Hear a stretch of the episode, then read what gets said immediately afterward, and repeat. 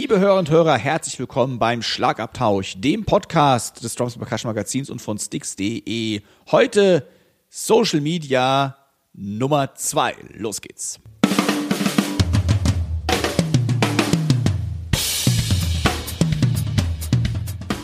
Herzlich willkommen zum Schlagabtausch. Der Podcast vom Drums und Percussion Magazin. Für alle Schlagzeugbegeisterten. Wir sind Dirk Brandt und Timo Ickenroth mit Tipps und Stories und dem Allerneuesten aus der Schlagzeug- und Percussion-Szene. Viel Spaß beim Hören.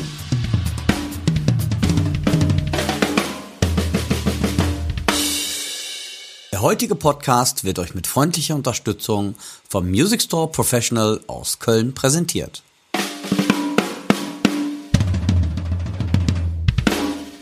Herzlich willkommen beim Schlagabtausch, liebe Hörerinnen und Hörer. Heute geht es um YouTube und mir gegenüber sitzt, wenn man uns beide jetzt zusammennimmt, nämlich mein Co-Host und mich, der von uns beiden erfolgreichere YouTuber, nämlich mein lieber Freund, der Dirk Brandt. Hallo Dirk.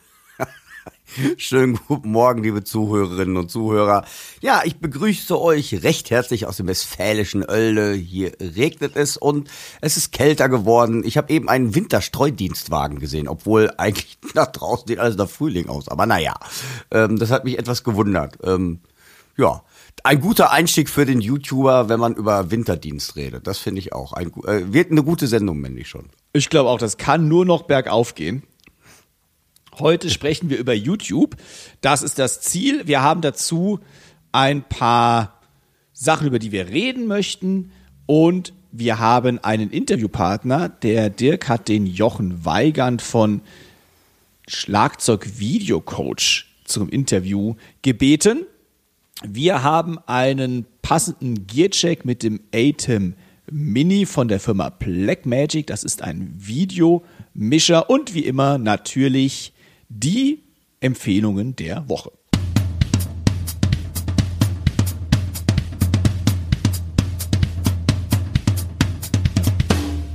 Timo, wie ist denn deine YouTube-Woche so gestartet? Ich habe gesehen, du warst ja, du bist ja trotz deiner Haarpracht, sage ich mal jetzt so, hast du gegenüber deines sonstigen Genres, dem Jazz, habe ich auf einmal ein Metallica-Video bei dir gesehen. Wolltest du jetzt doch nochmal riesig durchstarten? Da war ich ja etwas so, wow. Ja, das war beim Bewerbungsvideo für Metallica, falls der Lars Ulrich dort mal ausfallen sollte. Dann bin ich an vorderster Front. Sehr schön. Ähm, ja, also ich mache regelmäßig diese, äh, wie soll ich das sagen? Das sind keine Drum-Covers, sondern ich äh, gehe wirklich hin und ich transkribiere, transkribiere, das heißt, ich notiere Note für Note, Schlag für Schlag, das, was man auf der Aufnahme hört. Also ich versuche es zumindest, so muss man sagen. Und das äh, versuche ich dann auch wieder entsprechend nachzuspielen. Ähm, das heißt, nicht so ein Drumcover, weil Drumcover finde ich jetzt so, die sind ja ganz nett, aber ich versuche immer noch mehr den Mehrwert rauszuziehen in Form dessen, was hat jetzt wirklich einer dort gemacht, was hat man sich bei der Musik dabei gedacht, was hat der Schlagzeuger, die Schlagzeugerin sich dabei gedacht. Das finde ich eigentlich viel spannender und das äh, spiele ich ja nach und deswegen ist diesmal äh, The Unforgiven von Metallica dabei rausgekommen. Äh, einfach, aber auch auf den Wunsch von einem meiner Schüler, der das spielen wollte. Und dann habe mhm. ich das als Anlass genommen, einfach mal, ja, mir vorzunehmen. Aber das war ja auch damals, als ich noch lange Haarpracht hatte, ähnlich so wie du, Dirk. Sehr schön. War das ja Metallica, das habe ich im Podcast auch schon mal erzählt, war das ja meine Einstiegsdroge für das Schlagzeug überhaupt. Also das ja. damals das Schla Video von Metallica Nothing Else Matters, das hat mich so gekickt, weil da dieses riesige Tramkit zu sehen ist. Und das äh, fand ich so cool. Das heißt, ab da wollte ich Schlagzeuger werden. Hat jetzt ein bisschen gewandelt. Äh, also mit der Frisur kamen dann auch andere Musikstile dazu. Aber warum nicht mal Back to the Roots? Ja, absolut. Also wie, wie gesagt, das ist, ist ja eh, eh die Sache, äh, finde ich super. Also wie gesagt, für mich ist ja eh Schlagzeug eigentlich deshalb so interessant, gerade weil man sich nicht unbedingt auf ein Genre festlegen sollte. Weil du kannst ja ein und den gleichen Rhythmus nehmen, den verschieden interpretieren und der funktioniert im Metal, im Funk-Bereich, in der Fusion-Musik, überall. Und das ist eigentlich das, was ich so interessant an der ganzen Geschichte finde. Das ist auch genau das, was ich immer mache. Ein ja. Crew für alles. Ja, das ist Nicht, genau, einer für alle. Einer für alle, alle für einen. Der Musketiergruf. Sehr schön. Sehr schön. So, Timo.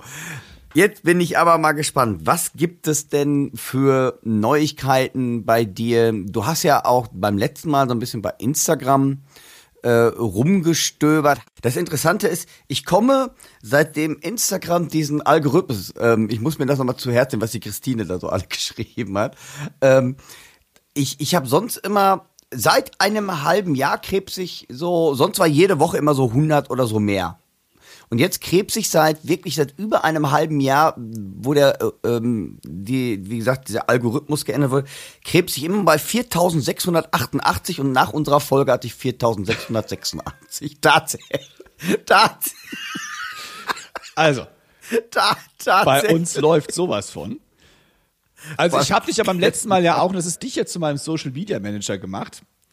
Also ich glaube, mit dem heutigen Ja, Tag, du bist ich heute versagt. wieder entlassen davon. Das heißt, äh, liebe Hörerinnen und Hörer dort draußen, ich brauche wieder jemanden, der diesen Mega-Job für mich übernimmt. Ihr findet mich auf Instagram, wie gesagt, und auch sonst wo. Und äh, wenn ihr schon dabei seid, der Dirk könnte auch noch ein bisschen Unterstützung gebrauchen, wie ihr hört. So, jetzt kommen wir aber mal zurück. Ähm, Timo, du hattest so ein paar Fun Facts und die fand ich eigentlich ganz interessant bei Insta, ähm, wer denn so im Ranking oben ist. Jo, das habe ich auch bei YouTube mal versucht, irgendwie herauszufinden mit meiner bescheidenen Recherche. Ähm, ich habe das wieder gemacht wie beim letzten Mal. Das heißt, den Erfolg, den wahrscheinlich, ich muss es so sagen, erfolgreichsten Schlagzeug-YouTuber international, also international. Und dann die ähm, aus der deutschsprachigen Region kommen, aber nicht unbedingt einen YouTube-Kanal haben müssen, der deutschsprachig ist. So. Dirk, und ich habe dich das letzte Mal auch bei Instagram gefragt, wer denkst du ist der erfolgreichste YouTuber weltweit? Und die Frage kommt natürlich jetzt auch, Dirk, wer denkst du ist der oder die erfolgreichste YouTuberin weltweit im Sachen Schlagzeug? Oh, das ist echt schwierig, ey. Also, da würde ich, glaube ich, sagen oder tippen. Ich habe eine Frage noch. Ist es einer von den alten Heroen, so Weckel, Jutas, Phillips, oder eher einer der jüngeren Generationen? Ich sag mal so, Weckel Computer Philips ist ganz kalt. Oh, okay. Ja, weiß ich, was ist denn da mit, mit äh, diesem Cooper? Bingo! Tatsächlich? Also, Cooper Drummer, ich weiß gar nicht, ist der US-Amerikaner oder Kanadier? Da bin ich mir jetzt auch gar nicht so sicher. Aber auf jeden Fall 2,7 Millionen Abonnenten. Dann Wahnsinn. kommen wir mal zum ersten oder zur ersten deutschsprachigen YouTuberin, die erfolgreich oder die erfolgreichste ist. Dirk, kommst du da drauf? Hätte ich jetzt gesagt, die Sina fast. Korrekt. Sina Döring, AK Sina Drums, mit 1,43 Millionen Followern. Das ist Wahnsinn. eine ganze, ganze Menge, wenn man jetzt mal überlegt. Wow, okay. Chapeau. Also Glückwunsch dazu, Sina, falls du uns hören solltest, wovon ich natürlich feste ausgehe. Ähm, wer mehr über die Sina erfahren möchte, es gibt natürlich auch im Archiv der Drums und Percussion oder auf sticks.de Besser gesagt, findet ihr die Archive der Drums und Percussion und von Sticks. Und da hatte die Sina mal ein Interview in der Sticks. Und dieses Interview könnt ihr dort nachlesen. Alle Abonnentinnen und Abonnenten haben ja kostenfreien Zugang zum Archiv. Alle anderen müssen dafür ein kleines Entgelt entlöhnen, aber ist alles cool. Also die Sina war schon im Interview. Also Sina mit großem Abstand, kann ich hier auch sagen, auf Platz 1 der deutschsprachigen YouTuberinnen. Wer Wahnsinn. kommt auf Platz 2, Dirk? Eine Idee? Ich hätte jetzt fast bald gesagt Annika Nilles. Richtig. Ey, heute hast du, ey, du gehst so ab. Ey, heute wollte ich gerade sagen, heute bin ich ja, ist mein, das ist mein Tag, das ist mein Tag. Nimm dir, nimm dir was Großes vor für heute. Ja. Also, die Annika kommt dann, Annika Nilles, mit 216.000 Abonnenten. Eine, oder über eine Million Abonnenten weniger. Das ist schon krass irgendwie. Wahnsinn, ey. Ich mache jetzt mal einen Schnelldurchlauf. Äh, Durchlauf. äh, auf Platz 3 auch eine Frau, die Raya Meissner. Okay. Äh, oh, Entschuldigung, Entschuldigung, ich habe ich hab die Reihenfolge verändert. Die Raya ist auf Platz 2, sorry, mit 338.000 Abonnenten und die Annika Ah. ist auf Platz 3 mit 216.000 Abonnenten. Okay. Also ja. die Sina Platz 1, die Raya Platz 2, die Annika Platz 3. Also drei Frauen, Frauenpower geht bei YouTube voll ab. Auf Platz 4 ein gewisser Herr Thomas Lang aus Österreich Ja, hatte ich, wäre jetzt auch das nächste gekommen von mir. mit ja. 80.700 Abonnenten, gefolgt von Benny Kreb mit 68.800 Abonnenten. ja. Dicht darauf Vanja Nächtern Kröger mit 58.100 Abonnenten. Okay, ein Metal-Trommler, ja. Metal Drummer. Marco Minnemann 37.600. Dann ähm, unser lieber Kollege Dirk Erchinger vom Trump-Trainer Online mit 15.800. Wow. Dann der Kanal Schlagzeug lernen mit 13.900. Und dann Jost Nickel mit 10.000. Also man merkt mal, wie groß diese Diskrepanz ist. Das sind die deutschsprachigen, die ich gefunden habe. Wir haben jetzt hier die Sina mit 1,43 Millionen und Platz 10 der Jost mit 10.000. Ist- Und dazwischen Riesenabstände. Ne? Von der Annika bis zum Thomas Lang sind ja auch schon wieder so um die ähm, 140.000 Follower Unterschied. Unfassbar. Ey, Wahnsinn. Also Wahnsinn. diese Unterschiede sind echt hammermäßig, muss ich wirklich sagen.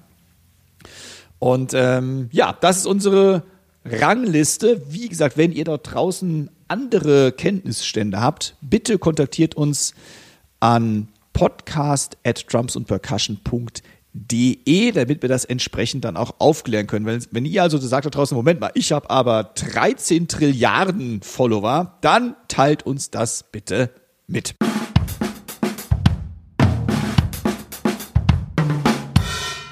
um vielleicht mal so eine kleine Forschung zu bekommen, wie wir jetzt eben die Rangliste einsortieren können, sollten, wollen. Es ist immer die große Frage, oder viele haben ja die Vorstellung, wenn du YouTuber bist, kannst du steinreich werden. Ja, also bis wenn du keine Ahnung, 100.000 Follower hast, dann führst du Luxusleben mit äh, Ferrari in der Garage und äh, fünf Rasenmäherrobotern auf der Wiese. Um nochmal so einen Einblick zu bekommen, habe ich so ein bisschen mal äh, auch versucht, da was rauszufinden. Das ist gar nicht so einfach. Natürlich, kein YouTuber äh, verrät wirklich, wie viel er verdient. Also, erstmal, um YouTube zu monetarisieren, wie man das so schön sagt, also um damit Geld zu verdienen, muss man bestimmte Voraussetzungen erfüllen. Ihr müsst euch für das YouTube-Partnerprogramm anmelden. So, und jetzt mal kurz dazu, der Dirk hat zumindest, soweit ich das weiß, einen dieser Kriterien schon erfüllt. Es gibt verschiedene Kriterien. Ihr braucht nämlich mindestens 1000 Abonnenten. Der Dirk hat über 1000 Abonnenten, 30 mehr. aber es sind über 1000. hat aber meines Wissens noch keinen Cent verdient. Nein, noch nicht. Ich stecke immer rein. Also So, rein, warum indem ich Equipment nicht? Wir kaufe. kommen jetzt zu der Frage, warum er das noch nicht hat. Wahrscheinlich, weil er, und das ist das zweite Kriterium, noch keine 4000 Stunden Wiedergabezeit von öffentlichen Videos in den letzten zwölf Monaten hat. Ja. 4000 Stunden Wiedergabezeit. Bedeutet, 4000 Stunden sind 240.000 Minuten in einem Jahr. Wenn man das jetzt durch 365 Tage teilt, ergibt sich daraus 658 Minuten pro Tag. Wahnsinn. Was wiederum bedeutet, dass ungefähr 220 Zuschauer pro Tag mindestens drei Minuten eines eurer Videos gucken müssen. Oder drei Minuten insgesamt. Das ist verdammt viel. Ja. Also da muss man, also für mich finde ich, ist das die größte Hürde. 1000 Abonnenten geht noch irgendwie, aber 4000 Ja. Stunden Watchtime ist echt eine Ansage. Jetzt hat YouTube auch vor kurzem das Ganze noch ein bisschen angepasst, denn es gibt ja auch jetzt diese sehr populären YouTube Shorts. Ja. Und man könnte jetzt auch YouTube-Partner werden, wenn man anstatt der 4000 Stunden Watchtime, also Wiedergabezeit seiner Videos, läppische 10 Millionen Klicks auf öffentliche YouTube-Shorts-Videos in den letzten 90 Tagen hat. Wahnsinn. Also Dirk, vielleicht sollten wir uns auf YouTube Short verlegen, weil 10 Millionen Klicks, ey, easy, würde ich sagen. peasy. easy peasy. Also YouTube Shorts sind wirklich dann so wie ähnlich wie bei Instagram unter einer Minute Videos oder maximal eine Minute Videos. 10 Millionen Klicks. Dann kann man auch YouTube Partner werden. Das sind die Voraussetzungen. So. Schon mal nicht so einfach. Aber denkt man, ja klar, 100.000 Abonnenten, dann gucken Leute das Video. So, wenn man jetzt in dem Partnerprogramm drin ist, dann gibt es verschiedene Möglichkeiten, Geld zu verdienen. Das erste ist durch die Anzeigen, die YouTube vor Videos schaltet oder in Videos. Das ist aber dann so, dass natürlich auch YouTube daran mitverdienen möchte. Und diese Anzeigen, die laufen, sind auch nach gestaffelt, je nachdem, welche Inhalte das sind. Und die niedrigsten Gebote, also die niedrigsten Preise für so ein Video können bei 0,33 Cent pro 1000 Aufrufe betragen. 0,33 Cent pro 1000 Aufrufe. Andere werben dran, wie gesagt, es kommt ein bisschen drauf an, können bis zu 10 US-Dollar für 1000 Aufrufe ausgeben, aber 1000 Aufrufe, 10 US-Dollar. Hm. Selbst das ist nicht so viel Geld, wenn man das jetzt mal sich anschaut, wie viele Aufrufe so, ja, auch selbst ein Jus Nickel mit 10.000 Abonnenten wahrscheinlich nur haben wird. Das ist, da kommt, also bis man davon wirklich sich den Ferrari eben leisten kann, da müssen so ein paar Millionen Klicks regelmäßig irgendwie kommen. Das ist echt ein hartes Ding. Neben den Anzeigen kann man auch Kanalmitgliedschaften erwerben. Wenn man ähm, Fan ist eines Kanals, kann man zum Beispiel für ungefähr 4,99 Euro monatlich in die ähm, Kanalmitgliedschaft eines YouTubers investieren. Da gibt's dann so Abo-Modelle. Äh, YouTuber selbst, auch Creator genannt, können Shopping-Kanäle einrichten. Das ist jetzt auch relativ neu auf YouTube. Das heißt, bisher war eigentlich immer so, dass die Shopping-Sachen wieder extern verlinkt werden mussten. Jetzt ist es so, dass YouTube selbst Shops erlaubt einzurichten, was natürlich auch YouTube wieder Geld in die Kasse spült. Ähm, dann gibt's die sogenannten Super-Chats und Super-Sticker. Dort kann der Zuschauer gegen einen Betrag ähm, extra Sticker kaufen oder Kommentare anpinnen in der Kommentarleiste. Und es gibt die Super Thanks-Funktion. Das ist auch wieder für die Zuschauer, wo dann ähm, ja auf der Wiedergabeseite eines Videos Animationen gekauft werden können, die dann als Super Thanks gelten. Und für die YouTube Shorts Sachen hat YouTube ein Fund eingerichtet und der YouTube Shorts Fund ist ein neues Programm, das Creatern ähm, eine Menge Geld zur Verfügung stellt, das allerdings zwischen den Creatern, also zwischen den YouTubern, die in dem Programm drin sind, natürlich aufgeteilt wird. Und es gibt dann noch den YouTube Brand Connect und da nutzt YouTube eine Technologie von Google, um mehr über, die äh, mehr über die Zuschauer zu erfahren, um eine passende Marke für Partnerschaften für den YouTuber zu finden und dann eben alles zu optimieren, weil das ist natürlich das Ziel der Werbentreibenden, die richtige Zielgruppe zu erreichen. Das sind also die Sachen, die YouTube einem zur Verfügung stellt. Und wenn man sich das so anhört, dann merkt man schon, oh, es ist nicht einfach mal, ich lade ein Video hoch und ähm, kann dann eine Menge Geld verdienen, sondern auch ja, ja. in den ganzen Möglichkeiten steckt auch dann Arbeit, einen Shop einzurichten, zu pflegen beispielsweise. Anzeigen ist super schwer, die ganze Klickrate zu bekommen, also die Klicks zu erzielen. Ja, also nicht ganz so einfach. Wer natürlich das Glück hat, der findet außerhalb von YouTube auch noch Partner, die mit einem werben möchten, weil derjenige oder diejenige so einen großen Namen hat in der entsprechenden Branche, wo er YouTube betreibt. Aber ähm, ja, das erstmal so am Rande. Ne, Dirk, das heißt, bei dir ist auch noch Luft nach oben. Nicht mehr viel, aber ein bisschen. Ich muss, glaube ich, Leute irgendwie verpflichten. Kann man eigentlich Leute also jetzt, ähm, ja, kaufen kann man ja alles heute. Ich glaube, man sollte Leute kaufen, die, Watch, die Watchtime. Ich glaube, ich, ich, ich melde mich an bei Rent a Friend und Rent a Video Friend wäre auch mal eine Möglichkeit. Und die, die gucken dann meine Videos. Das gibt's. Ich meine, das ist ganz wichtig. Das kann man auch für unsere äh, äh, Zuhörerinnen und Zuhörer. Das gibt es ja tatsächlich. Hast du dich da auch mal schlau gemacht, was man alle kaufen kann? Du kannst alles kaufen. Du kannst Watchtime kaufen, du kannst Abonnenten kaufen. Das ist äh, der Wahnsinn, alles. ne? Wahnsinn, das ist ein, das ist ein, das ist ein Markt, das ist unglaublich, finde ich. Ich habe mich jetzt nicht nach dem Preis informiert, aber ähm, ich glaube, es geht sogar. Ich glaube, du kannst 10 Euro in die Hand nehmen und ich weiß es, wie gesagt, jetzt wirklich nicht und kannst davon vielleicht 100 Abonnenten kaufen. Ich weiß es nicht, aber du, du kannst es definitiv kaufen. Also um Krass. diese Kriterien zu erfüllen, kannst du natürlich auch Geld in die Hand nehmen. Nicht bei YouTube selbst, also YouTube ist dann nicht käuflich, aber du kannst natürlich externe Firmen damit beauftragen, dass die dafür sorgen, dass du entsprechend nach oben kommst diesbezüglich. Ja, aber eigentlich ist das auch nur dann wieder auf dem Papier mal üblicherweise, ne? Ja, jetzt, da finde ich jetzt ist die Frage, inwieweit, wenn du es wirklich da kenn ich, da kenn ich auch keinen möchtest, ne? Also wenn du sagst, ich möchte jetzt wirklich Geld verdienen mit den Anzeigen, beispielsweise, und du kriegst diese Watchtime nicht zustande, weil deine Videos zu kurz sind oder zu schlecht oder es interessiert halt keinen. Ja. Und du kaufst das dann. Ich weiß es nicht, ob das YouTube auch, auch bemerkt, der Algorithmus von YouTube oder nicht. Da, da müssen wir sich auch wieder rein. Also ich denke mal, das könnte funktionieren sogar. Wahnsinn, ey. Also, also ihr merkt schon, liebe Zuhörerinnen und Zuhörer, es gibt nichts, was es nicht gibt. Der alte Spruch. Okay, lassen wir das mal so stehen.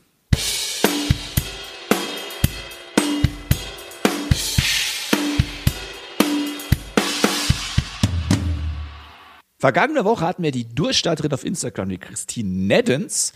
Diesmal haben wir einen Durchstarter auf YouTube und das ist der Jochen Weigand, AK Schlagzeug Video Coach. So findet man ihn auf YouTube in einem Wort geschrieben, Schlagzeug Video Coach.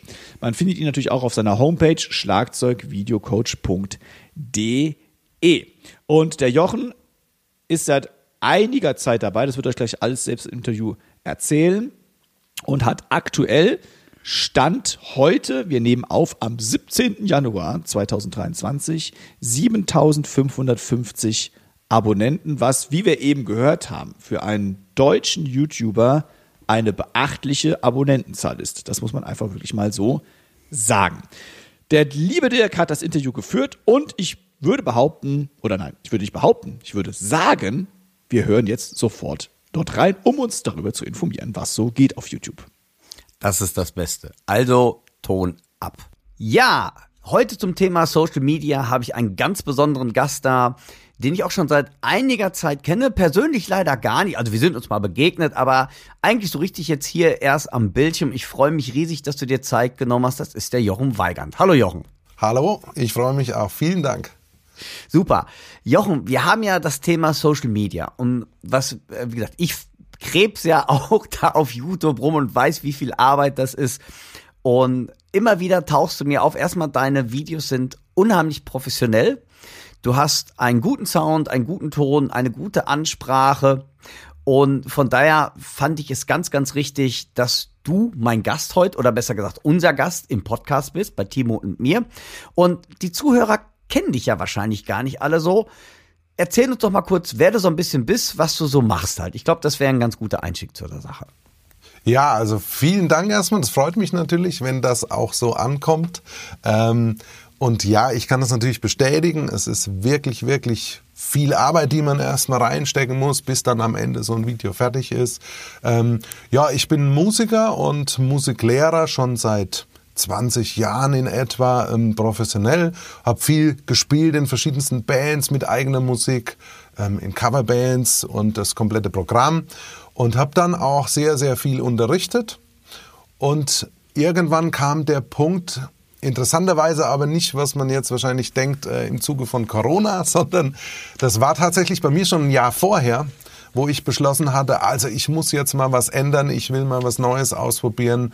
Ähm, ich war zeitweise an vier Musikschulen gleichzeitig und ähm, meistens auch ehrlich gesagt mit relativ schlechten Arbeitsbedingungen und es war alles nicht mehr so. Ich hatte es lang genug gemacht und habe mich dann eben entschieden, das mal mit online zu probieren, mit dem YouTube-Kanal und so ein bisschen in die Richtung Online-Videokurse zu gehen. Und da hänge ich jetzt nun seit etwa drei Jahren und habe eben versucht, das ein bisschen voranzutreiben.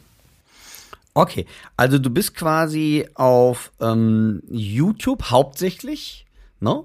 Instagram machst du auch, aber eigentlich dein Steckenpferd ist mehr oder weniger YouTube und das machst du so seit 2019, sage ich dann mal, richtig? Ähm, ja, ich bin 2019 dann gestartet mit den Überlegungen, habe dann mir eine Webseite gebaut und okay. habe tatsächlich aber das erste YouTube-Video ähm, im Januar 2020 veröffentlicht. Okay. Ähm, ist dein Haupt Berufsmerkmal jetzt schon so ein bisschen auf diesen Online-Coaching-Unterricht ausgelegt oder unterrichtest du ganz normal auch noch, bevor wir damit weitergehen gleich? Ja, das hat sich jetzt ganz aktuell am Jahresanfang nochmal geändert. Und zwar war es so, ich habe also ein paar fortgeschrittene Schüler und auch langjährige Schüler, meistens mhm. auch Erwachsene äh, schon übernommen aus der Zeit noch vom, vom, vom Unterricht vorher ähm, und habe die dann weitergemacht hier bei mir ähm, habe ich noch neben dem Studio so einen kleinen Unterrichtsraum und habe das gemacht bis jetzt Ende letzten Jahres, Ende 2022 und habe mich jetzt entschieden zu sagen, okay, ich verlagere das komplett einfach deshalb, weil mein größtes Problem ist tatsächlich die Zeit. Ja. Also ähm, wenn man jetzt an der Musikschule ist, dann hat man ja meistens viele Schüler am Stück ne? und kann das gut einteilen. Und bei mir war es dann oft auch mal zwischendurch, dann muss man wieder irgendwas anderes abbrechen. Und gerade jetzt beim Aufnehmen und Video erstellen ist es ja doch so, ähm, dass es ein, auch ein technischer Aufwand ist, bis man alle Geräte eingeschaltet hat, bis alles startklar ist. Genau. Und ähm, also so, dass man eben alles sinnvoll irgendwie ver verbinden kann. Und deswegen habe ich mich jetzt aktuell dazu entschieden, einfach um mehr Zeit zu haben, neue Kurse erstellen zu können, neue Videos für YouTube zu machen. Ähm, das erstmal auf Eis zu legen, bis auf weiteres. Ich habe das auch schon, ja. schon den Leuten mitgeteilt auf der Website überall. Also ich hatte immer auch mal jetzt eben im Zuge schon von YouTube Anfragen eigentlich tatsächlich, also was natürlich toll ist und, und was ich nie erwartet hätte, aber auch äh, immer mal eine Anfrage aus ganz Deutschland, wo jemand gesagt hat, hey, mir gefällt das, ich hätte Interesse an einem ganz bestimmten Thema, kann ich mal bei dir äh, für eine längere Zeit, also zum Beispiel zum dreistündigen Workshop, Unterrichtseinheit, ja. wie auch immer, ähm, vorbeikommen. Also das war natürlich toll, auch dann wirklich mal die Rückmeldung zu kriegen ähm, und zu sehen, was beschäftigt so die Leute. Aber wie gesagt, das habe ich jetzt aus dem Grund mal ein bisschen verlagert. Ja, interessant. Ähm, war es denn von vornherein deine Absicht, auf der Plattform YouTube viele Follower zu bekommen oder hast du es eher als Medium genutzt, um mit anderen Kontakt zu kommen und zu bleiben? Du hast ja gesagt, es hat sich jetzt sehr verlagert, aber es war am Anfang deine Intention dabei. So erstmal gucken, war es schon gleich, ich will damit Geld verdienen oder war es wirklich, ich schau mal einfach, äh, wie ist das Ganze bei dir zustande gekommen? Ja, ähm, die Intention hinter YouTube war eigentlich, dass ich schon eigentlich seit es YouTube äh, irgendwie gibt oder seit es bei uns halt so äh, präsent äh, geworden ist, überlegt habe, Mensch, ich bin Berufsmusiker, ich bin Musiklehrer, ich müsste eigentlich mal was auf YouTube posten. Okay. Und ja. die Frage ist ja immer, warum? Und ich kann mich daran erinnern, dass ich mit einigen Kollegen darüber gesprochen habe und ähm, es dann so drum ging, ja, warum willst du das? Also als was willst du eigentlich wahrgenommen werden? Ja. Und das hat sich dann nie ergeben, weil ich das wahrscheinlich auch nicht äh, konsequent genug verfolgt habe oder für mich beantworten konnte und ähm, auch nicht das Equipment dazu hatte, muss man auch ganz klar sagen. Ähm, und jetzt war das anders, dass ich gesagt habe, hey, ich möchte eigentlich aus der bisherigen Situation, also es hat mir auch einfach keinen Spaß mehr gemacht, ähm, immer das Gleiche zu machen.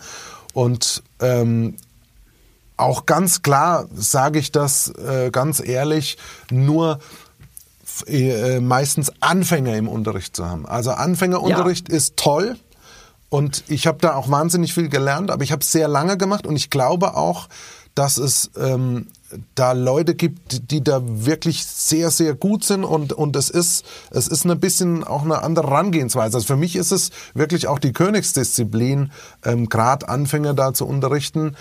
Aber es hängt natürlich auch ein bisschen von den Schülern ab und für mich war irgendwann einfach der Punkt, ohne das jetzt äh, drüber zu urteilen, aber irgendwie da was zu verändern und ich hatte immer schon Lust, auch eigene Konzepte irgendwie auszuarbeiten und ähm, so ein bisschen in diese Richtung zu gehen. Und dann habe ich tatsächlich, glaube ich, über eine Facebook-Werbeanzeige mal einen Online-Videokurs gesehen. Da ging es darum, äh, Musiklehrer oder ich weiß gar nicht, wie der Kurs hieß. Ähm, also es ging sinngemäß darum, wie man als Musiklehrer auch online sein Geld verdienen kann. Cool.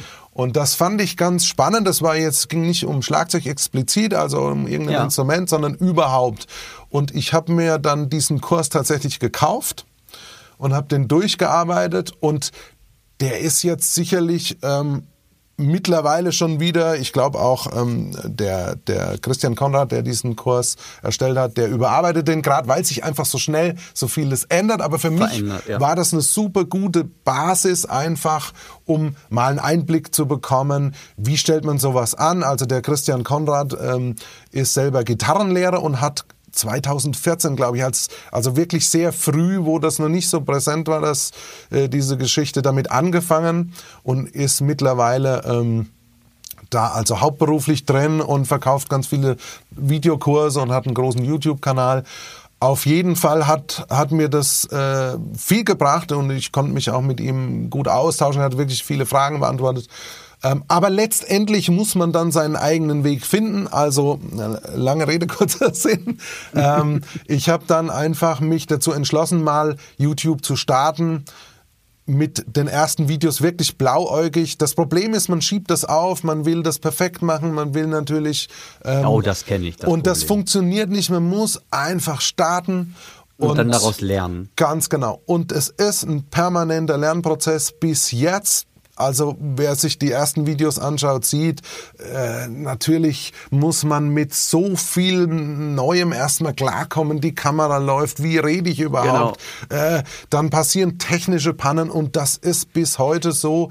Aber das ist auch ein bisschen natürlich ähm, das, was es ausmacht oder was, was, was einen daran reizt, irgendwie weiterzukommen. Und ähm, ja, und so hat sich das entwickelt. Also meine Intention war schon ganz klar, ich baue das als, wenn man so will, irgendwie neues Business für mich auf. Also ich, mir war klar, ich möchte auf längere Sicht eigene äh, Drumcamps und Workshops machen und dafür eben Leute erreichen und ich möchte auch Online-Videokurse machen, weil ich glaube, dass, ich meine, das ist natürlich auch so ein heißes Thema. Ich glaube, es gibt ganz viele Leute, die sagen, das ist nicht das Gleiche und es kann niemals Unterricht ersetzen. Und das glaube ich auch. Ich glaube einfach, es ist eine, eine neue Geschichte, es ist eine Ergänzung. Ich glaube auch nicht, dass es für jede Person funktioniert oder für jedes Level funktioniert. Ja. Aber es ist eine tolle Sache. Ich habe selbst schon äh, tatsächlich einige Videokurse auch zu nicht äh, ähm, dramaspezifischen Themen genommen und da immer viel davon profitiert. Ähm, aber ich denke, das ist auch was, was vielleicht erst sich so ein bisschen durchsetzen muss und, und die Leute vielleicht ausprobieren müssen. Aber das ist so mein, mein Anspann an der Geschichte. Ja. Du hast ja mittlerweile wie viel Abonnenten oder Follower, wenn ich fragen darf? Ähm, auf YouTube sind es, glaube ich, aktuell, geht's Richtung 7500 oder so. Wahnsinn. Wahnsinn.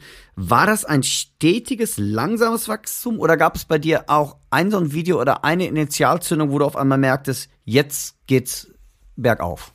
Ja, also ich glaube, da könnten wir jetzt natürlich Stunden drüber wahrscheinlich. reden, das ist ganz klar.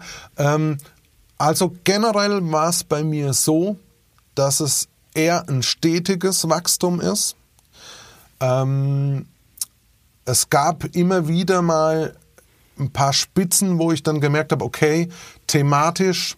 Es hat aber natürlich auch auf der Plattform YouTube ganz viel damit zu tun, wie man ein Video natürlich äh, vermarktet oder irgendwie an den Start kriegt. Das heißt, ganz wichtig sind ja solche Geschichten, das Titelbild, der Titel an sich, wie ist die Auffindbarkeit, was gibt's schon für vergleichbare Videos und so weiter und so fort. Also das ist eine Wissenschaft für sich. Da gibt es ganz viele Leute, die sich damit beschäftigen. Es gibt Firmen, die das für Leute übernehmen. Also das ist wirklich, ich nenne es immer für mich so das YouTube-Game, dass Ja. man halt einfach mitspielen muss und seinen Ja, ja, Weg finden muss. selber. Ne? Und ähm, oft ist es auch so, dass Leute dann mal schreiben, äh, dass Leute sauer sind, äh, wenn man eben mit einem Titel, ich habe jetzt am Jahresende drei Videos um die Weihnachtszeit veröffentlicht äh, und eines davon eben genannt mein letztes Video. Das ist so ein Ding, was man auf YouTube ja immer wieder sieht, wo jemand in die Kamera traurig winkt und sagt, mein letztes Video. Ja, man kann jetzt sagen, ist, das ist irgendwie Clickbait, ja, also Clickbait heißt, ja, ich machen unter falschem Vorwand würde ich die Leute auf ein Video leiten, nur damit sie klicken und dann kommt was ganz anderes. Aber ganz ehrlich, du sagst, das ist echt lustig. Ich habe das von dir auch gesehen. Ich habe tatsächlich auch drauf Ich dachte, hä, der Jochen, der ist doch gerade so super am Start.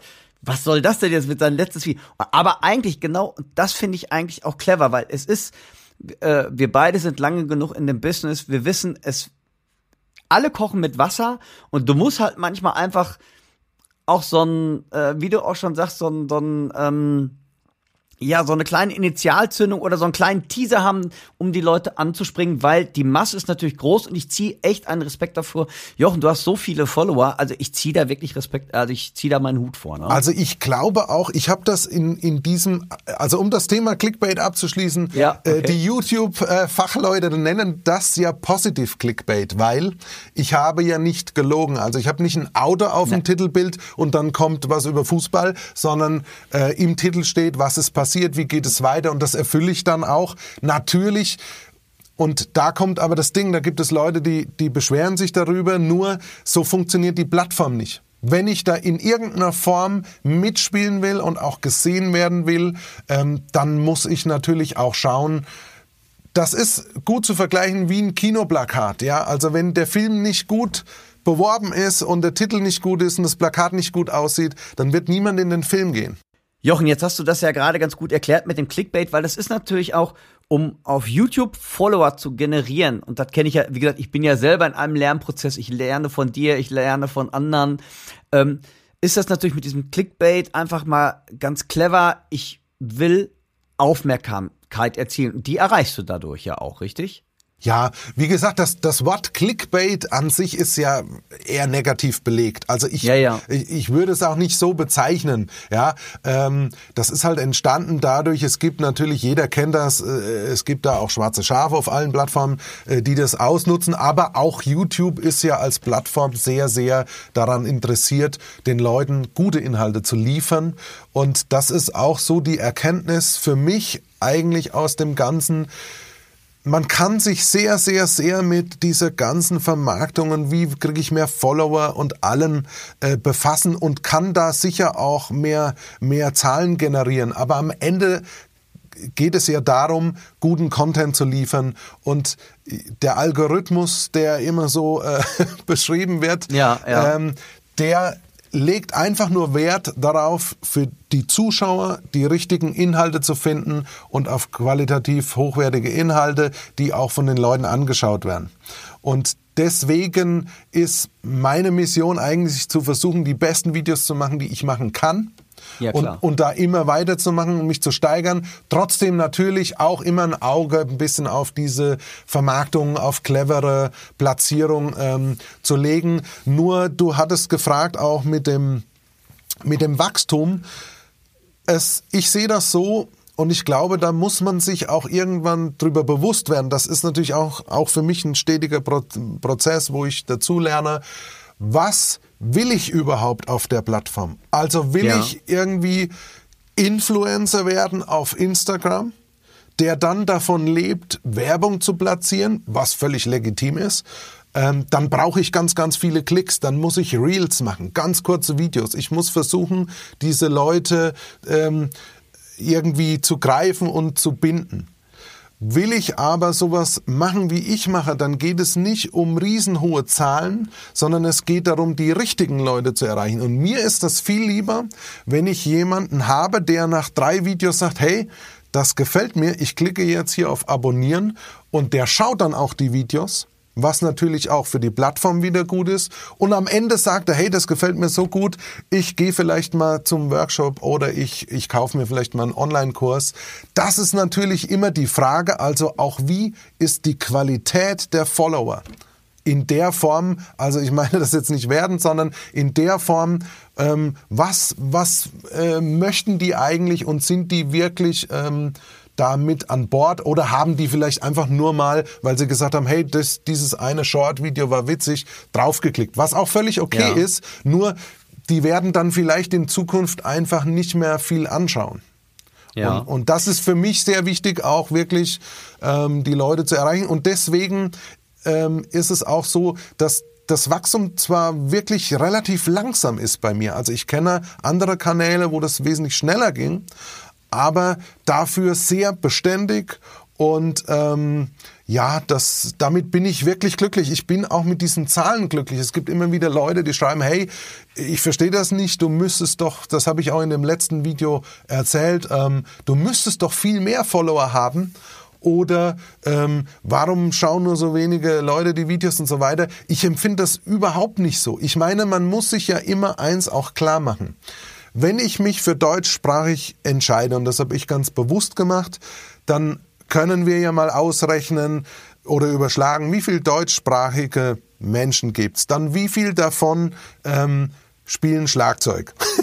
Wie viele ja, ja. davon haben Lust drauf, sich online jemand anzuschauen? Wie viele davon haben Lust drauf, genau dich anzuschauen? Und so weiter und so fort. Und dann wird schnell klar, ähm, das reduziert sich natürlich runter. Da haben englischsprachige Kanäle einen riesen ähm, ähm, Pool an, an mehr. Ich weiß jetzt von, von zum Beispiel Mr. Beast, das ist ja einer der berühmtesten YouTuber, der, der mehr Unterhaltung natürlich macht. Ja. Aber die fangen jetzt an und übersetzen ihre Videos also auch zum Beispiel in andere Sprachen, weil sie gemerkt haben, hey, okay, Englisch sind auch nur, ich glaube, er hat irgendwas zwischen 10 und 20 Prozent gesagt der Weltbevölkerung. Also was passiert, wenn wir das jetzt übersetzen in Spanisch und sonst was? Also das ist natürlich spannend, aber für mich persönlich deswegen nicht interessant, weil diese Leute keinen deutschsprachigen Videokurs kaufen oder auch nicht auf ein Drumcamp gehen. Und ja, das ist das der Punkt. Ja, das ist eine ganz interessante Sache, weil ich bin ja auch dauernd am überlegen, Podcast ist Deutsch, mein YouTube, diese Drummifills mache ich auf Englisch, wo ich auch dachte, auch ganz viel, wo viele auch sagten, ey Dalter, du bist doch Deutsch, warum machst du den in Englisch? Frage ich mich, ja, Recht, Recht hatte auch wieder, eigentlich bin ich auch im, in Deutsch, in Deutschland auch wieder mehr bekannt, aber am Anfang hatte ich tatsächlich mehr englischsprachige Leute, wo ich jetzt immer, ich, es ist bei mir selber so ein, wo ich jetzt auch überlege, ey, ich mache auch noch mal was auf Deutsch, aber es ist, es, ich bin selber manchmal selber damit überfordert, weil ich nicht weiß, was ist jetzt richtig, was ist falsch. Und eigentlich ist es clever von dir, dass du sagst, weil wir sind Deutsche. Deutsch kann ich immer noch besser sprechen als Englisch, auch wenn ich relativ Englisch gut spreche, weil ich da lange genug gelebt habe. Aber trotzdem ist es einfach, also ich finde es sehr, sehr clever, wie viel, äh, wie du das machst. Sag mal, Jochen, wie viel Zeit in der Woche, damit die Zuhörerinnen und Zuhörer das einmal auch mal so vorwillen, wie viel Zeit in der Woche investierst du in der Stellung, Planung und die Kommunikation für deinen YouTube-Kanal? Das also, ist ja schon also, nicht ohne, ne? Das, das hat sich auf jeden Fall verändert. Ja. Ähm, ich weiß, dass ich bei den ersten Videos einfach Fulltime eine Woche für ein Video gebraucht habe. Einfach ja. deswegen, weil ähm, das sind ja viele Schritte von der ersten Idee bis zur Planung. Es gibt Leute, die schreiben ein Skript. Es gibt Leute, die machen es völlig frei. Ähm, da muss man auch seinen Weg finden. Ähm, dann die Frage, welche Kameraeinstellung? Ja. Dann natürlich am Anfang hat man immer wieder am Sound basteln müssen auch jetzt bin ich natürlich nicht am Ende und, und genau, glücklich mit dem Sound, ja. aber ich habe jetzt erstmal für mich so ein Ding, wo ich in der Lage bin, mit einem Kaffee früh hier rüber zu gehen und anzuschalten und ich kann aufnehmen. Das ist Geil, natürlich ja. schon mal viel werden, das musste ich mir wirklich erarbeiten. Ähm, dann Beleuchtung. Ich habe sehr, sehr lange an Beleuchtung gearbeitet. Wie sieht das dann im Video aus? Also all diese Dinge dann ist es natürlich auch so, ich habe mal ein ganz interessantes Interview auch von Mike Johnson, dem ich natürlich auch folge, ähm, gesehen, wo er selbst auch sagt, und ich habe mich da so wiedererkannt, okay, man hat jetzt eine super tolle Idee für ein Video, man hat vielleicht schon die Notation gemacht und sitzt dann am Set und stellt fest, Alter, das kannst du nicht spielen. oder, ja, oh, das kenne ich bei meinen Drummies. Ja, ja, ja, ja. Und das schön, ist natürlich auch was, wo ich sage, ich liebe es, diese Videos zu machen, weil ich unglaublich viel lerne und ähm, weil ich muss. Also das genau. ist ja ein Riesenunterschied, ob ich sage, hey, ich müsste mich mal oder ich würde mich gerne mal mit Paradiddle Displacement befassen. Das mache ich mal. Aber ich muss es abliefern, weil, Genau. weil Ja, das dann kommt. Ne? Ja, und ja. dann kommt halt äh, die, das Einbauen in die Website. Den, äh, ich habe einen Newsletter, ähm, wo ich dann die Leute natürlich darüber informiere und äh, äh, der muss erarbeitet werden. Also das sind halt ganz viele Bausteine, die man natürlich nicht sieht, wenn man jetzt einfach nur das YouTube-Video dann, dann ähm, fertig sieht. Also da hängt schon sehr viel dran. Mittlerweile, um darauf zurückzukommen, hat sich natürlich der Prozess ein bisschen eingespielt. Es geht alles ein bisschen schneller, ist aber auch sehr abhängig vom jeweiligen Thema. Also es gibt Videos, da braucht man schon wirklich ein paar Tage, auch vor allem der Schnitt. Das weißt du selbst, der Schnitt äh, äh, ist natürlich ein Riesending. Ja, man, man kriegt natürlich Routine, man, äh, äh, die Sachen gehen schneller von der Hand, aber es, ich bin immer noch kein professioneller Cutter. Also ich so oder so nicht. Also du machst ja viel mehr Videos und ich bin immer, das ist ja es, Wahnsinn. es, es muss einem natürlich auch klar sein, am Ende übernimmt man halt verschiedenste Tätigkeiten, die eigentlich ja eigenständige Berufe sind. Ja, ja, Ja, komm, also ich Tontechniker, Cutter, Videofilmer, ist- Beleuchter. Ja, ja. Und das als, als Person alleine, also das ist lustig, weil manchmal, ähm, ich meine, ich freue mich dann natürlich darüber, weil es so ein indirektes äh, äh, Lob ja ist. Äh, schreiben auch Leute, hast du eine Medienfirma, die das für dich macht? Und ähm, Schön also wär's. das ist ganz interessant, ja, weil, weil ähm, ja, es doch viele Arbeitsschritte sind. Aber ja, das macht natürlich Spaß und, und wenn man mal gestartet hat, ich kann das aber tatsächlich wirklich jedem äh, auch nur empfehlen. Es muss ja nicht jeder YouTube-Videos posten oder irgendwas machen, aber sich aufzunehmen mit Kamera oder nur Audio, das muss ja auch kein aufwendiges Tonstudio sein, es reicht ja eine Smartphone-Aufnahme, aber wirklich selbst sich abzuhören und mal zu schauen, klingt das wirklich so, wie ich glaube oder wie ich das empfinde, während ich spiele? Und das ist halt wirklich was, wo ich auch selbst ähm, unheimlich davon profitiere, dass ich halt einfach jede Kleinigkeit ähm, in meinem eigenen Spiel dann, dann sehe, direkt. Ähm, außer Fame und Ruhm, jetzt kommen wir zu dem interessanten Teil.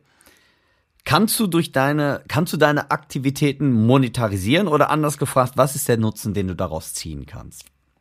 Weil es ist ja gerade so bei den Kids, sage ich mal jetzt, die dann auch denken, so, ich, also ich sehe das bei meinem Sohn, der denkt, er, er möchte jetzt, was willst du denn werden? Ja, ich werde hier YouTuber, wie, der, der macht so Gaming, also der guckt so Games an, also nicht so wie wir, der ist nicht so bekloppt wie wir. Und dem seine, der ist dann, wo ich sagte zu meinem Sohn, ey, ich habe 1000 Follower, und er guckte nur so, also Paluten hat 4,8 Millionen. Ne? Ich so, okay, danke. Paluten, das ist so ein, das ist so ein Gamer halt irgendwie. Ich sag, ja, ey, da, wie, uah. Also die gleiche Diskussion äh, habe ich natürlich auch. also äh, mein jüngster Sohn ist, wird jetzt dann zehn und das ist halt Thema ähm, und es ist irre, wenn man sich das anschaut, was die natürlich für Klickzahlen haben. Aber wie gesagt, es ist eine ganz andere, ich nenne es jetzt mal Zielgruppe oder, oder eben Leute, die das anspricht. Ähm, es ist reine Unterhaltung. Und ähm, jetzt ist halt die Frage, die schaffen die Monetarisierung natürlich über diese riesen Zahlen, also die haben ihre Werbeeinnahmen über die Plattformen, die verkaufen Merchandising und so weiter und so fort. Und das ist halt die Frage, was, wo will man selbst hin? Und bei mir ist es so, ich habe nie eine Plattform gestartet, also bei mir ist ja die Hauptplattform YouTube. Ich werde mich jetzt auch noch mehr darauf konzentrieren. Äh, Ich habe wirklich auf Instagram äh, irgendwas über 400 Follower, einfach deswegen, weil ich keine eigenen Inhalte für diese Plattform produziere. Ich bin der Meinung, man muss bei jeder Plattform eigene Inhalte produzieren, wenn man auf ja. dieser Plattform wachsen will. Und das schaffe ich zeitlich nicht und das will ich auch nicht, weil die Plattform andere Spielregeln und auch andere ähm, Leute hat, die, die sich da bewegen. Und Ja. Ich habe einfach für mich gemerkt, dass YouTube irgendwie so, da erreiche ich äh, die, die interessantesten Leute irgendwie für mich. Und natürlich mache ich auch auf den anderen Plattformen was und ich bin da auch erreichbar und bin da auch regelmäßig. Und ich probiere mich Aber dein. Fokus liegt wirklich auf YouTube. Der liegt ganz klar da. Und ähm, nur um darauf zurückzukommen, ich habe das nie gestartet, um jetzt mit YouTube Geld zu verdienen. Ja, aber jetzt mittlerweile, wenn du sagst, dass du es hauptsächlich machst, ist es schon so, dass du sagst, okay, du kannst dir ein, ich nenne es mal, größeres Standbein damit auch aufbauen. Oder ja, aber nicht mit der Plattform selbst. Also das muss man ja ganz. Sondern mit dem drumherum, mit deinem Coaching. Genau. Es ist ein, es ist ein Puzzle und das hat verschiedene Teile und YouTube ist eins davon, aber jedem muss klar sein und das muss man auch ganz ehrlich sagen. Ähm, es ist ja immer wieder ein spannendes Thema, was verdient ein YouTuber? Ja, ja. ja und ja. am Ende ist es ja so, dass jedem klar sein muss, dass man das überhaupt nicht pauschal beantworten kann, denn das ist abhängig von ganz vielen Faktoren. Also wie viele Leute schauen das, wie lange schauen die das an, wie viele Werbespots sind da platziert, wie viele werden tatsächlich ausgespielt. Also das ist eine ganze Litanei. Ich bin da bestimmt kein Experte, aber ähm, deswegen kann das sehr unterschiedlich sein, so dass vielleicht ein Kanal, der viel kleiner ist, aber eben da gute Werte hat, und die Leute das eben viel anschauen, womöglich sogar besser verdienen als ein Riesenkanal und natürlich auch das Thema Urheberrecht.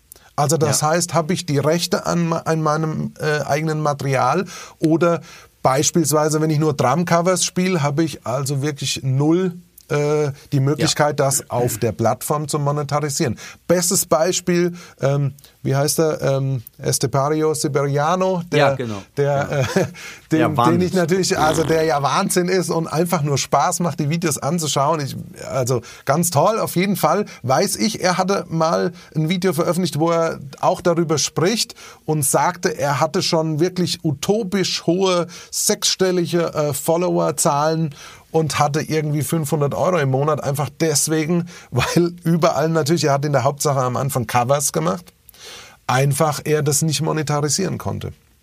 Ja. Und und bei mir ist es halt so, ähm, da ist es natürlich noch weniger und es ist, glaube ich, auch utopisch zu glauben mit einem deutschsprachigen Schlagzeugkanal, der sich eher an Fortgeschrittene richtet, dass man irgendwie davon leben könnte, nur einen YouTube-Kanal zu betreiben. Also ich glaube, das ist echt utopisch, sondern das ist ein kleiner Baustein ähm, und das ist okay. Aber das, dafür ist für mich die Plattform nicht, sondern für mich ist die bei der Plattform wichtig, dass ich neue Leute erreichen kann, dass ich zeigen kann, was meine Intention ist, wie ich arbeite, was ich gerne rüberbringen will.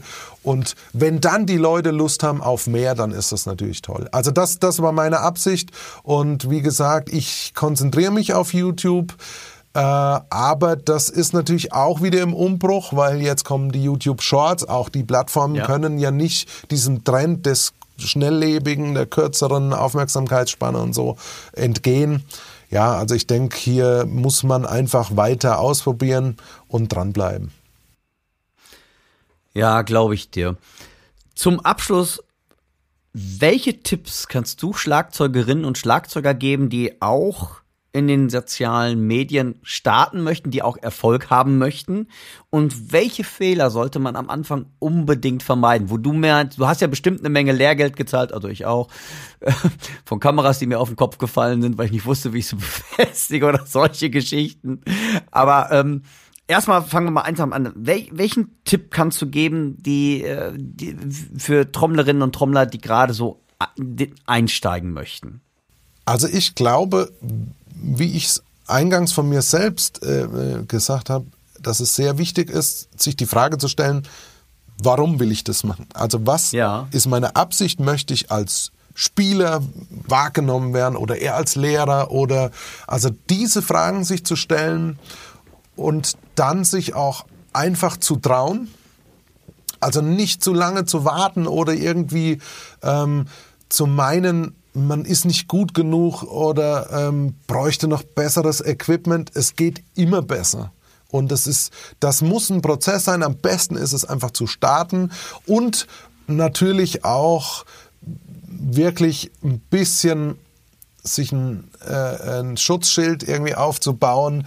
Leider ist es, man bekommt sehr viele positive Rückmeldungen, aber jeder weiß, dass im Netz ist es natürlich auch so, dass manchmal Jo. was kommt, was nicht so schön ist. Und da, auch damit muss man erstmal lernen, umzugehen. Umzugehen. Ähm, also ich glaube, das ist dann natürlich noch umso schwerer, wenn man vielleicht noch am Anfang steht oder jünger ist. Ähm, aber ich, ich habe jetzt selbst schon einige Leute, die ich beobachtet, die mal bei mir was kommentiert haben, ähm, die vielleicht ein halbes Jahr spielen und sagen, hey, hier ist meine Reise. Also sprich, ich dokumentiere ein bisschen auch meinen Fortschritt. Und Super. das ist schon spannend. Also ich finde, das ist auch eine tolle Möglichkeit, um selbst ein bisschen so ähm, auch diese Situation zu haben, hey, ich, ich will da auch abliefern. Ich habe irgendwie auch, ja nicht eine Deadline, aber es ist was hinten dran. Äh, ich mache es nicht nur für mich. Klasse. Also das macht schon, ist schon toll. Prima, Jochen. Ich danke dir unheimlich, dass du so offen und ehrlich warst. Ich wünsche dir auf deine, auf deiner YouTube-Reise viel Erfolg. Meinen Respekt hast du schon lange. Ich find's klasse. Bleib so, wie du bist. Und ähm, ja, ich hoffe, wir sehen uns demnächst tatsächlich mal live und nicht nur hier über den Bildschirm, mein Lieber. Auf jeden Fall vielen, vielen, vielen Dank fürs Interview. Mir Gerne. hat's Spaß gemacht. Klasse, Jochen. Tschüss. Alles Gute, ciao. Dankeschön, Jochen, für die Zeit, die du genommen hast. Danke dir, Dirk, natürlich auch dafür, dass du die Zeit genommen hast. Das ist für uns ja auch immer mit ein bisschen Aufwand verbunden. Cooles Interview, auch wieder sehr spannend, gute Einblicke. Da werden die ein oder die anderen, die auf YouTube durchstarten wollen, bestimmt auch was von mitnehmen können. Coole Sache. Ab geht's. Schaut euch den Schlagzeug-Video-Coach auf YouTube an.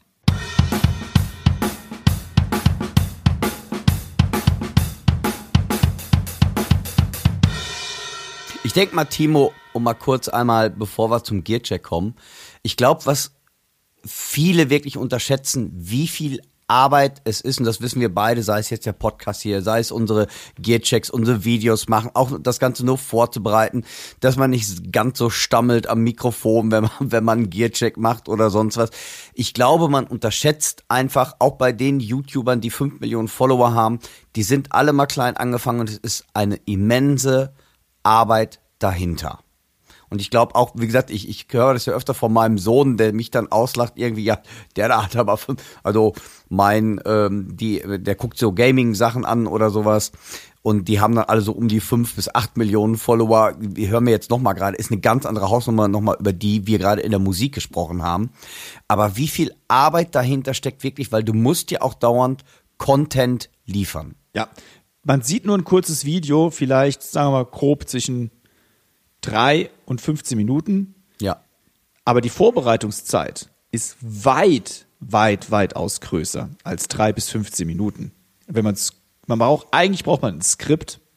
Man braucht ja einen Plan, wie man vorgeht. Man kann hält nicht einfach die Kamera hin in der Regel und äh, labert drauf los, sondern man hat wie ein kleiner, also man hat eigentlich wie so ein kleines Drehbuch, nach dem man vorgeht.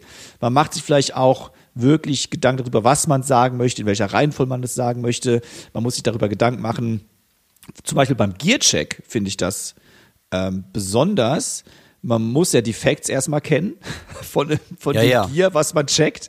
Man muss aber auch dann teilweise das Gear oder das Equipment ja auch an der richtigen Stelle entsprechend zeigen. Man muss überlegen, was möchte ich zeigen, wie möchte ich zeigen, wo stelle ich die Kamera hin, wie ist die Ausleuchtung, äh, ist es zu dunkel, äh, ist es zu hell, reflektiert irgendwas. Es sind so viele Sachen, die da reinspielen in ein einziges Video und wir machen das ja mehr oder weniger, Dirk, du und ich ja sowieso, Learning by Doing. Ja.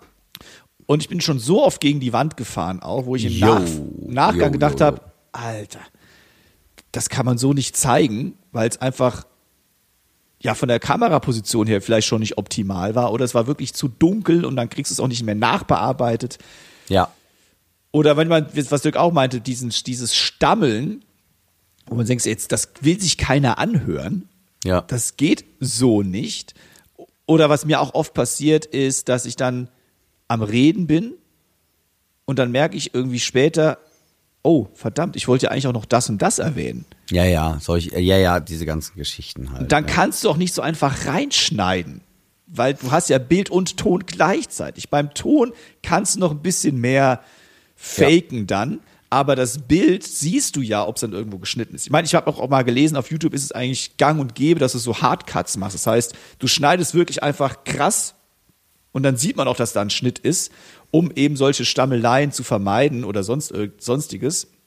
Aber das stört irgendwie mein persönliches Empfinden. Genau, Aber da bin ich auch auch. wieder vielleicht zu alt für. Das ist aber die Jugend, die macht das halt einfach so. Oder die, Ja, die ja. stört das nicht.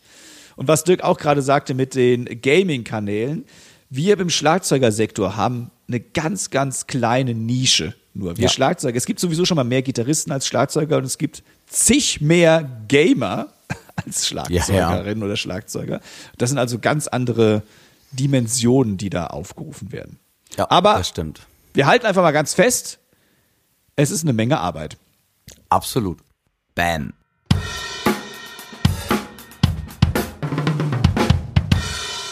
Timo, im Gearcheck haben wir heute ja ein bisschen was Neues oder was anderes. Was kam, also es gibt auch kein Video dazu. Wir wollen uns einfach nur kurz austauschen darüber, was es denn so für Möglichkeiten gibt, überhaupt das Videobild aufzuzeichnen oder die verschiedenen Kameras. Das ist natürlich auch im Online-Unterricht mittlerweile sehr populär geworden. Und zwar sind das die Geräte von Blackmagic, weil die hatten wir beide mal, also ich hatte es mal, du arbeitest noch damit. Und zwar, das sind die Atem. Das ist die Serie Atem. Da gibt es verschiedene Modelle und da wollen wir uns mal kurz ein bisschen drüber austauschen. Ja, es gibt vier Modelle im, äh, im Moment, angefangen von um die 350 Euro bis über 1000. Ich besitze ein ATEM-Modell, das es aktuell oder offiziell nicht mehr gibt. Das ist der ATEM Mini. Der kleinste aktuell erhältliche ist der ATEM Mini Pro. Der hat auch nur einen Unterschied im Gegensatz zu meinem. Also ganz kurz einmal, was das ist überhaupt. Das sind Videomischer. Der ATEM Mini oder auch der ATEM Mini Pro der hat vier HDMI-Eingänge, das heißt, ich kann vier Kameras anschließen.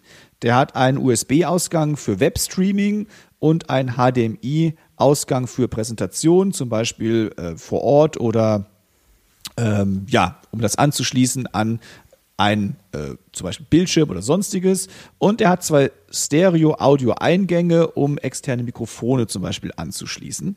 Ähm, der einzige Unterschied, den der Mini zu Mini Pro hat, ist meines Wissens nur, und das finde ich eigentlich eine sehr, sehr interessante Funktion, die ich nicht habe, der Mini Pro kann direkt auf USB Speicherkarte aufzeichnen. Diese Möglichkeit habe ich mit dem Mini nicht. Das ist etwas, was ich schade finde. Ähm, aber die nächste, oder ich glaube der übernächste da drüber, der zeichnet sogar alle vier Kameras getrennt voneinander auf, sodass man dann später in der Bearbeitungssoftware, also in der Videoschnittsoftware, ohne dass man die Speicherkarten aus den Kameras braucht, direkt alles zusammenschneiden kann. Und es ist ja direkt auch so schon synchronisiert dann. Das ist, ähm, finde ich, etwas, was das, die, den Workflow deutlich erleichtern würde. Aber ich nutze dann, also mein Workflow sieht aus, wenn ich ein Video drehe, ich nehme ganz regulär mit meinen Kameras auf. Ich habe den Atem Mini dann nur als Kontrolle dafür, dass das Bild stimmt, dass ich nicht zu jeder Kamera immer rennen muss, sondern ich kann dann angeschlossen an einen Monitor eben sehen, welche Kamera welches Bild aufnimmt. Dann nehme ich mit den Kameras auf die Speicherkarte auf und später lade ich die Speicherkarten in meinen Rechner inklusive der extern aufgenommenen Audiodatei. Und diese, das sind dann meistens fünf Dateien insgesamt, die kann ich dann, ich arbeite mit Adobe Premiere Pro, kann ich dann in Adobe Premiere Pro eben synchronisieren via dem Audio, weil die Kameras auch nochmal das Audio aufnehmen. Wenn die Audio, wenn das, wenn die Kameras das Audio nicht aufnehmen würden, könnte man anhand des Bilds natürlich auch synchronisieren, aber diese Funktion anhand des Audios synchronisieren, finde ich, ist für mich die einfachste Methode, wie ich es im Moment mache. Dirk, wie machst du es denn eigentlich? Ähm, eigentlich genauso wie du sagst. Also der, das Atem brauchte ich damals eigentlich nur, um meine ähm, Kameras für den Online-Unterricht, dass ich eine Overhead-Kamera und die Frontkamera und die Seitenkamera, dass ich da umswitchen konnte, während ich den Online-Unterricht äh, gestaltete. Und ähm, aufnehmen tue ich auch ganz normal mit den Kameras wirklich separat und ich kontrolliere eigentlich auch nur ein oder zwei Bilder, dass ich weiß, irgendwie, was mir auch schon mal passiert ist, zum Beispiel bei meinen Drummy-Fills, da nehme ich in der Regel mit drei Kameras auf, von oben, von vorne und von der Seite. und dass ich echt mal vergessen habe, eine Kamera stumpf anzumachen oder die Batterie war alle oder irgendwas oder die Karte war voll, äh, dass ich eigentlich von drei Kameras ähm, zumindest immer die Seitenkamera oder die Kamera, in die ich reingucke, was auch gleichzeitig die Hauptkamera ist, dass die eigentlich funktioniert. Und da habe ich dann auch schon mal, wo ich dann und das war auch gleichzeitig weniger Arbeit. Wenn eine Kamera ausfällt, habe ich nur zwei Kameras zu schneiden und musste nicht zwischen drei Kameras hin und her wechseln oder sowas.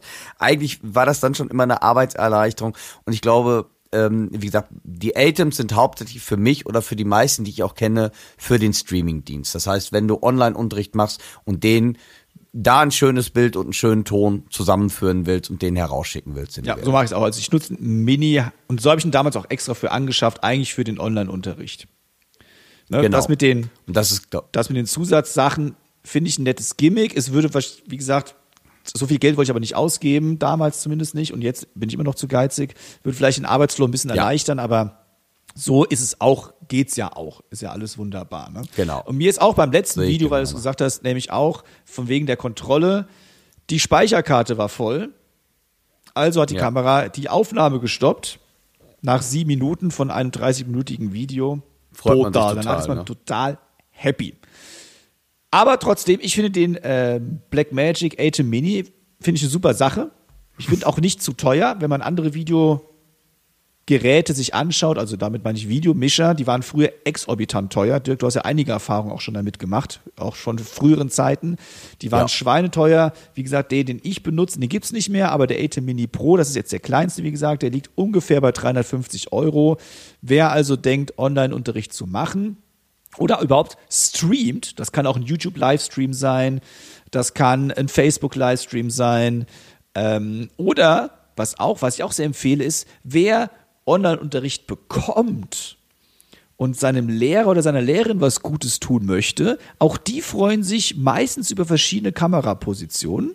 Also wer da mal richtig seinem Lehrer oder seiner Lehrerin eine Freude machen möchte, der kauft sich auch so ein Gerät und natürlich die passenden Kameras dazu. Das wäre mega. Also davon träume ja. ich auch noch so ein bisschen. Ich, ich träume überhaupt auch von gutem Sound, der geliefert wird von meinem Gegenüber. Das ist auch nicht immer so das Gelbe vom Ei. Nee. Ja. Aber da können wir ja vielleicht mal separat drum. Jetzt haben wir die Instagram da. Ich glaube, über Online-Unterricht können wir uns auch nochmal unterhalten vielleicht.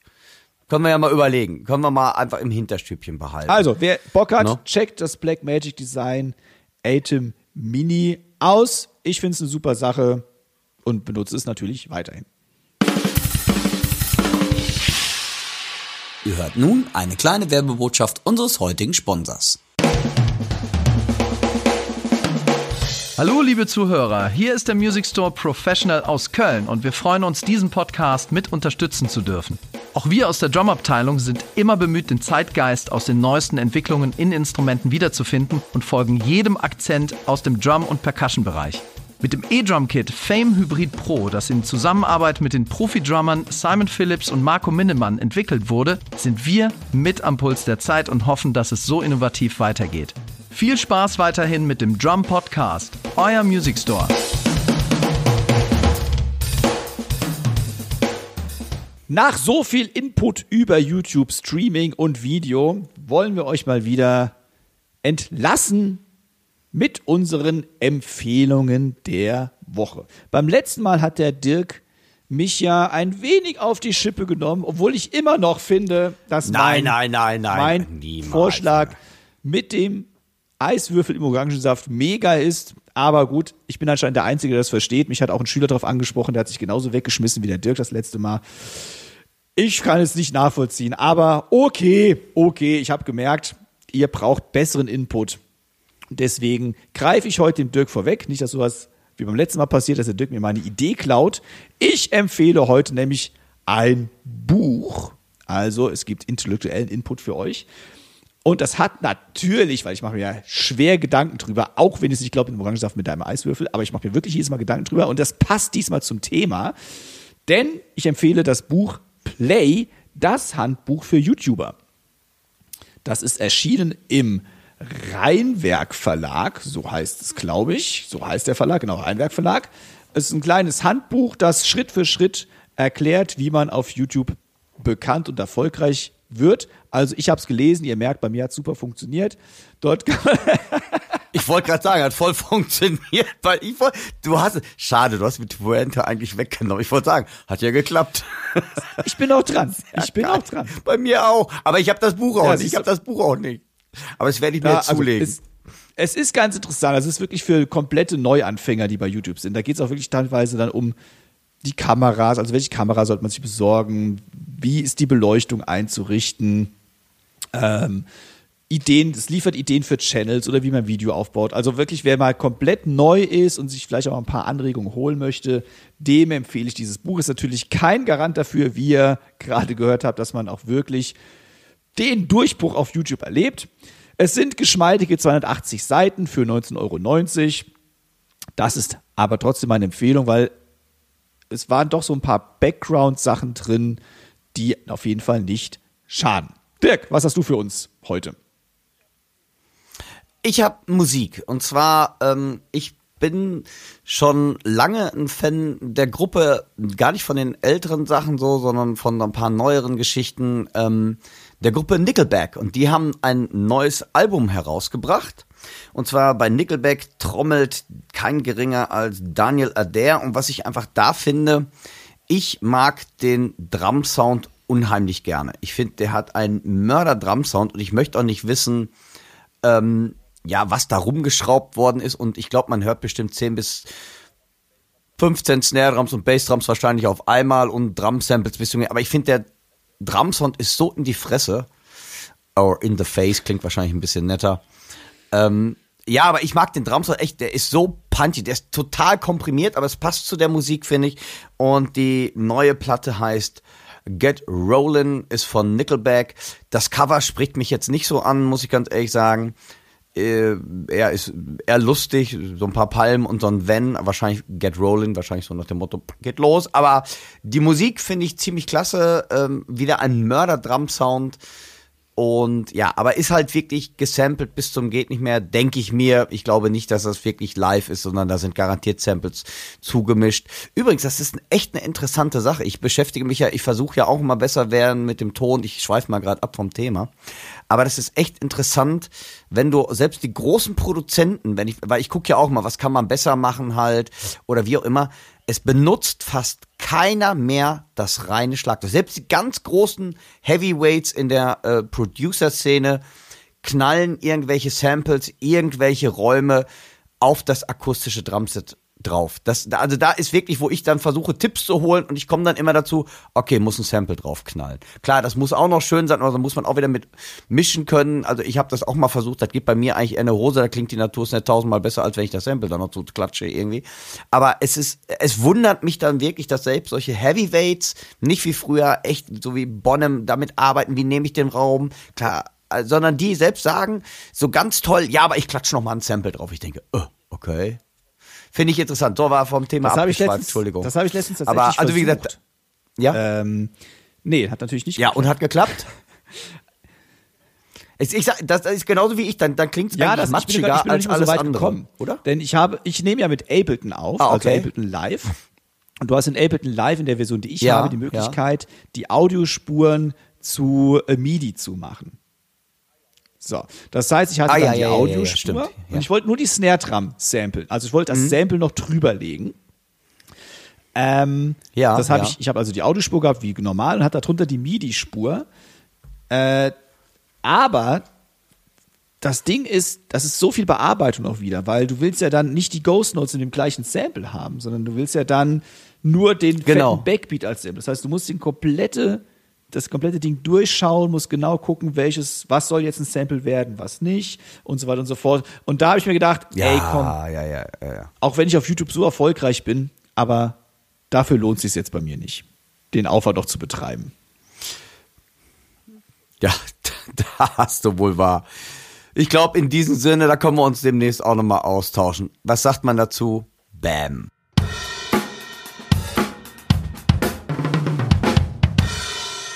Liebe Hörerinnen und Hörer, vielen Dank fürs erneute Zuhören. Das war übrigens Episode 54 des Schlagabtauschs. Wir hoffen, dass ihr wieder eure Freude daran gefunden habt. Wir sagen natürlich wie immer Dankeschön an euch, dass ihr uns so sehr die Treue haltet. Wenn ihr Fragen, Anregungen, Kritik oder sonstiges habt, schreibt uns an die bereits mehrfach erwähnte E-Mail-Adresse podcast at drumsandpercussion.de beziehungsweise rufe ich jetzt auch ausdrücklich dazu auf, weil wir eine YouTube-Folge haben. Geht alle auf Dirks YouTube-Kanal, das ist Tramibrand, oder auf meinen YouTube-Kanal, das ist Dein Schlagzeuglehrer und lasst uns doch dort netterweise ein Abo da und vielleicht das eine oder andere Like und noch die eine oder andere Watchtime-Minute. Das würde uns doch tatsächlich mehr als weiterhelfen. Vielleicht bringt ja dieser Aufruf mehr Yeah. als Dirks letzter Aufruf mit Instagram, wo ich zwei Follower weniger heute habe. Das werden wir in 14 Tagen analysieren können. Ich bin sehr gespannt darauf. Und wie gesagt, bleibt gesund und munter. Haltet euch auch nicht zu lange auf YouTube auf, das kann auch ein Zeitfresser sein. Und das letzte Wort gebe ich ab an den Dirk. Liebe Zuhörerinnen und Zuhörer, da kann ich gar nicht viel hinzufügen. Passt auf euch auf. Wir haben immer noch crazy Zeiten. Hier in Oelde fährt der Winterdienst rum. Fahrt vorsichtig auf den Straßen. Das ist auch ganz wichtig. Und kommt mir immer heile von A nach B. Die Gig-Saison hat ja wieder angefangen. Viele sind bei euch vielleicht schon im Karnevals, ähm, vertreten oder wie auch immer. Bleibt uns gewogen, hört rein in den Podcast. Wenn ihr Anregungen Tipps habt, meldet euch bei uns. Ansonsten sagen wir bis in 14 Tagen. Euer Dirk und euer.